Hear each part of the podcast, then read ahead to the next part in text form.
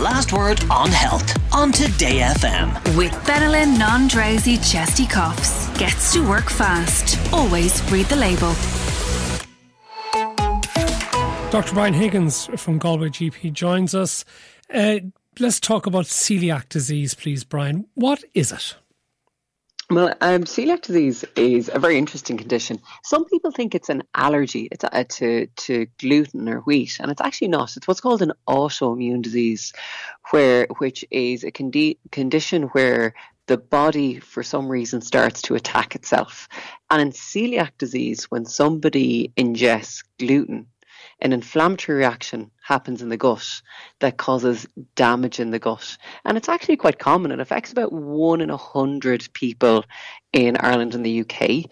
And um, while we often think that celiac disease is, is generally diagnosed in younger people and teenagers and people in their 20, actually about one in four cases are diagnosed after the age of 60. And there are a lot of people walking around with the diagnosis and they don't know they have it. Yeah, I wonder how many people though self-diagnose and start adopting or adapting their diet accordingly to get rid of gluten, and to the great frustration of those who have been diagnosed with celiac disease.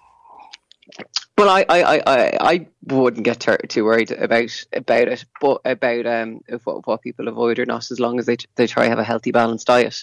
I think gluten gets uh, gluten and wheat get a bad rap, and the reason being is that for people with celiac disease, they have to they actually get very, very, very ill if they ingest gluten, whereas people with, say, irritable bowel syndrome, a lot of them will produce a lot of abdominal gas if they have foods which are referred to as FODMAPs, or, and these are foods that um, tend to ferment in the gut.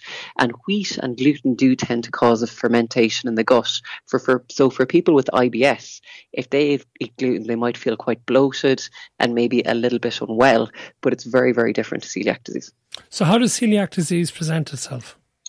It depends what age you're. at. It can happen in very young children, and they will generally present with a term we call failure to thrive. So they just won't. Their their gut is being inflamed and damaged, so they can't absorb their food, and as a result, they're not getting calories. So they're not putting on weight, and they're not growing, and the gut really struggles to absorb fat. So that fat is being passed right through the bowel. And, and, and I'm sorry to anybody who may be eating their dinner, but uh, what will happen is, is you will get this really nasty, foul smelling uh, feces. And because it's full of fat, it tends to be white looking and float in the toilet. But people can always pre- also present with diarrhea, vomiting, abdominal pain.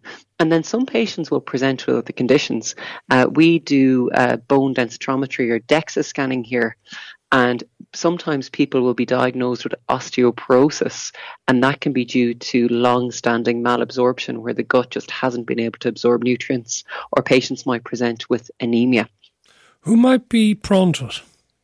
Well, it does run in families, so we're not 100% sure why celiac disease happens. We know it's associated with other autoimmune conditions like type 1 diabetes, and hypothyroidism, but also if it runs in your family, it's certainly worth getting checked. Okay.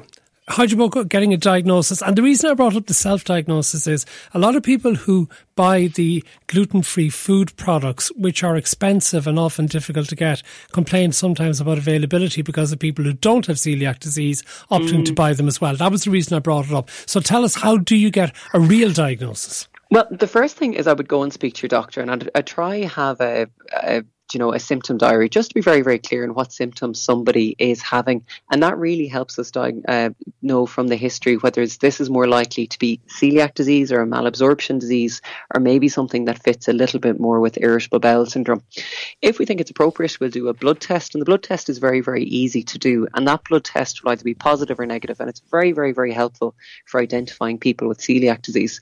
But it's not the be all and end all. Sometimes you will have a patient and their symptoms really, really sound like celiac disease.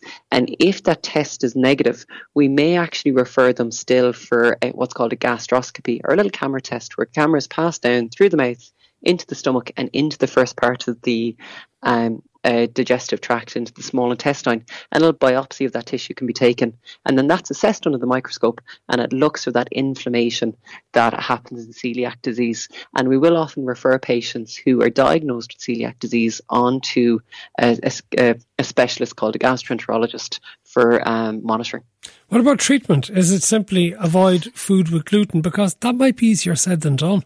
It can be very, very, very difficult, and certain patients can become um, celiac disease, for all patients with celiac disease, it's very, very important that they completely avoid gluten because over lifetime exposure uh, of gluten, even if the symptoms aren't too severe, it does increase the risk of uh, certain cancers developing in the gut due to the chronic inflammation for symptoms, certain people also have really, really severe celiac disease, and any exposure to gluten can make them incredibly sick with very severe nausea and very severe diarrhea to the extent where people even have to use uh, other toasters. And if you have a person who's celiac disease, you can't even use the same toaster um, as somebody who doesn't because the little bit of gluten that's left in the toaster, if it gets onto their bread, can make them sick, even tiny exposure. Okay, so what other treatments are there if you can't avoid the gluten?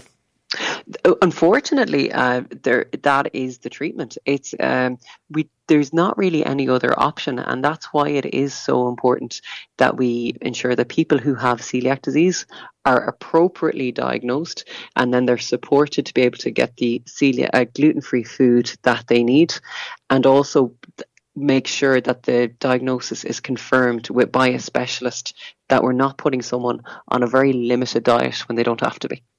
Okay, so uh, avoid gluten seems to be the the main thing to come out of that. If you Usually have, this, have a list of things, but this really is, is avoid gluten. All right. Thank you very much, Dr. Brian Higgins, GP from Galway Primary Care, talking to us about celiac disease. The last word with Matt Cooper. Weekdays from 4.30. Today FM.